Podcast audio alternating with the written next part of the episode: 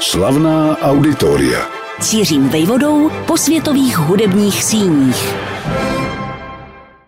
Operní domy bývají důležitou kulturně společenskou součástí či dokonce dominantou různých měst. Vzpomeňme na Milánskou skalu, anebo koneckonců na naše Pražské národní divadlo. Někdy se jejich historie přímo či nepřímo propojuje s důležitými milníky v dějinách osídlení, které se jim stalo domovem. V plné míře to platí o budově tzv. Staré opery v hesenském hlavním městě Frankfurt nad Mohanem. Takzvané proto, že se jí tak říká spíš ze setrvačnosti nebo z úcty k tradici, než že by toto pojmenování odráželo její současný vzhled. Jak původní stavba ze druhé poloviny 19. století, tak nová, vybudovaná během 70. let století 20.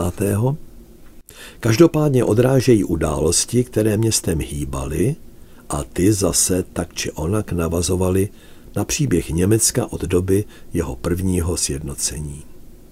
Byly součástí německé mozaiky, včetně kulturního rozmachu během 20. let minulého století, rozprášeného nástupem nacismu v následující dekádě. Co následovalo, je známé. Destrukce zapříčiněná druhou světovou válkou a potom budování nového státu, mnohdy tak říkajíc na zelené louce. S tím, že nadlouho až do roku 1989 šlo ovšem, jak známo, o státy dva. A ten, v němž se nalézá Frankfurt nad Mohanem a jeho stará opera, se ke svému štěstí ocitl v západním Německu a silně z toho nadlouho profitoval.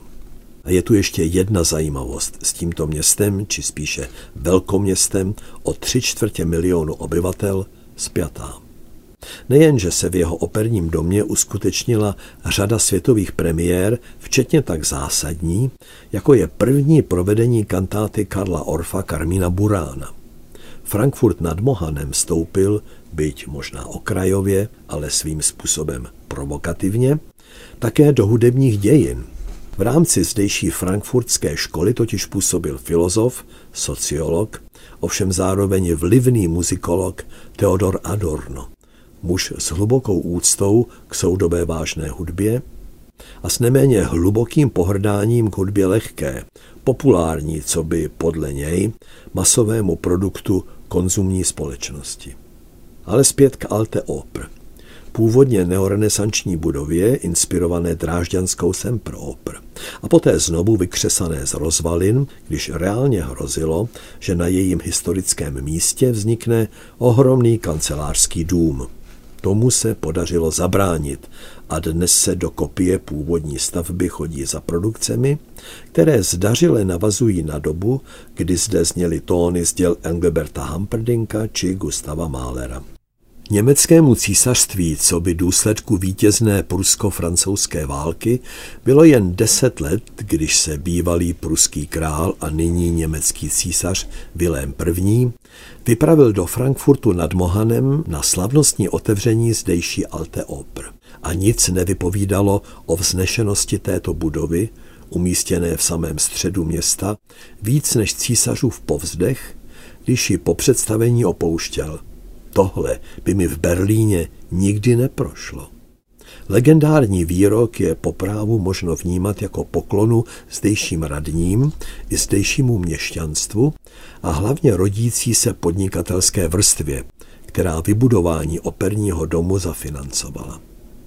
20. říjen roku 1880 tak vstoupil do dějin města jako okamžik, kdy bylo okrášleno z brusu novým kulturním operním svatostánkem. Na programu byla Mozartova opera oper Don Giovanni. Autorem návrhu byl tehdy 52letý architekt Richard Luce. Pocházel z movité lékárnické dynastie, do níž se roku 1829 v Berlíně narodil, s tím, že je předurčen v rodinné tradici pokračovat. Jenomže se shlédl v činnosti i ve tvůrčím umu svého strýce, který působil jako architekt, a usmyslel si, že půjde v jeho stopách. Zprvu to ovšem moc nadějně nevypadalo. Když se roku 1847 pokoušel o přijetí na stavební akademii, u talentových zkoušek vyhořel. Na poslední chvíli jednoho ze zkoušejících, který v něm kdo ví, jak vytušil kreativní potenciál, napadlo uložit adeptovi architektury zdánlivě nesouvisející úkol. Mohl byste nám z paměti nakreslit, dejme tomu, lidské ucho? Jak ho napadla právě tato část lidského těla, není doloženo. Fakt ale je, že mladičký Richard Luce splnil úkol brilantně a byl přijat coby výjimka, která osvědčila prostorové vidění i fantazii. A o 5 let později, roku 1852, skutečně akademii absolvoval. Úsměvné na celém příběhu je pak to, že na škole začal časem vyučovat a co víc, v roce 1873 se nejenže stal jejím ředitelem, ale zahájil také přestavbu jejího sídla. Rekonstrukce, či spíše dostavby různých objektů byly ostatně pro jeho kariéru vcelku příznačné. Už těsně po studiích se v letech 1853 až 5 podílel na, řekněme, finálních úpravách ohromné katedrály v Kolíně nad Rýnem.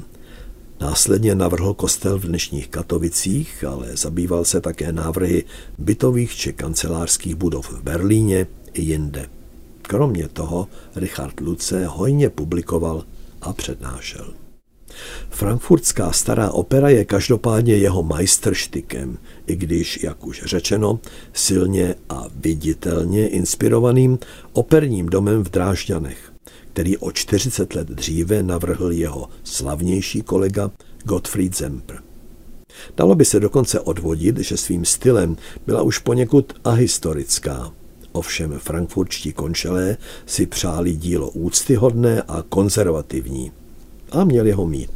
3 pohádkově laděné opery měl na kontě skladatel Engelbert Humperdinck. Nejznámější a dosud nejčastěji hraná je samozřejmě Perníková chaloupka, čili Jeníček a Mařenka. Její premiéru roku 1893 dirigoval Richard Strauss a vyjádřil se o ní velice pochválně. Do dějin hudby vstoupila mimo jiné tím, že si ji 2 slavné operní scény světa vybrali pro svůj premiérový operní přenos na rozhlasových vlnách. Londýnská královská opera tak učinila roku 1923 a newyorská metropolitní opera o 8 let později. Humperdinkových 7 kůzlátek z roku 1895 už takový úspěch nezaznamenalo. A jeho Šípková růženka se sice v roce 1902 dočkala ve Staré opeře ve Frankfurtu velkolepé premiéry, ovšem následně už to s jejími inscenacemi nebylo nijak oslnivé. Pravý opak platí pro Orfovu kantátu Carmina Burana, kterou Frankfurtská stará opera uvedla 8. června 1937, tedy uprostřed přelomové doby, kdy nacismus ovládl Německo a chystal se podmanit si Evropu a vlastně celý svět.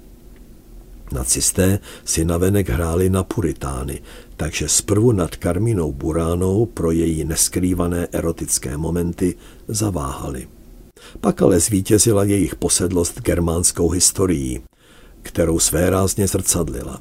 Nacistický tisk se proto začal v hodnocení díla rozplývat. Je to přesně ten typ přímočaré, bouřlivé a přece disciplinované hudby, kterou naše doba vyžaduje, psalo se. Orf nacistou nebyl, ale přesto měl po válce americkým vyšetřovatelům co vysvětlovat. A nechválil ho ani jeho současník, spoluzakladatel frankfurtské školy Theodor Adorno. Z akademického prostředí, zaměřeného prvotně na sociologii, se odlišoval silným vztahem k hudbě, kterou studoval od roku 1925 ve Vídni u Albana Berga a poznal se tam osobně s Arnoldem Schönbergem či Antonem Webernem. Frankfurt musel Adorno opustit hned roku 1933, přednášel v Oxfordu. Po návratu do rodného města působil na Frankfurtské univerzitě a 12 jeho přednášek z počátku 60. let vyšlo v roce 2015 česky v překladu Josefa Havránka pod názvem Úvod do sociologie hudby. Velmi doporučuji. zatímco neomarxisticky zaměřený Adorno je jedněmi veleben a druhými odsuzován, Orfova Carmina Burana, už zbavená svých dobových souvislostí, září na našich i světových pódiích neustále. Na konci druhé světové války zničilo spojenecké bombardování historické centrum Frankfurtu nad Mohanem, včetně zdejší Alte Oper. Zatímco ovšem ze spleti středověkých uliček, lemovaných hrázděnými domy, nezbylo nic, staré opeře zůstaly alespoň obvodové zdi. Kolem nich se od přelomu 40. a 50. let začaly postupně ježit k obloze věžáky z betonu a oceli, poblíž operního domu vesměs osídlené významnými bankami. A protože stavební parcely získaly na ceně, zdál se osud nejslavnější ruiny v Německu, jak se jí přezdívalo, jen otázkou času. Proti tomu se ale postavilo občanské hnutí a docílilo vybudování věrné kopie někdejší staré opery. Slavnostně byla zpřístupněna 28. října 1981 za přítomnosti západoněmeckého prezidenta Waltera Schéla. A na programu nebylo nic menšího než Mahlerova 8. symfonie tisíců. Znovu obnovená stará opera se pyšní velkým sálem pro 2,5 tisíce diváků a menším Mozartovým pro 700 návštěvníků. Když zrovna neřádí covid, koná se zde ročně kolem 400 představení. Rok 2017 přinesl zahájení postupné rekonstrukce interiéru budovy, když v mezinárodní soutěži o tuto zakázku byl slavný ateliér Zahy Hadid poražen německým konkurentem Buero-Waltera. Zásadnější je, že Alte Oper vůbec není zastaralá, ale žije, pokud to jen trochu jde, bohatým kulturním životem. Slavná auditoria.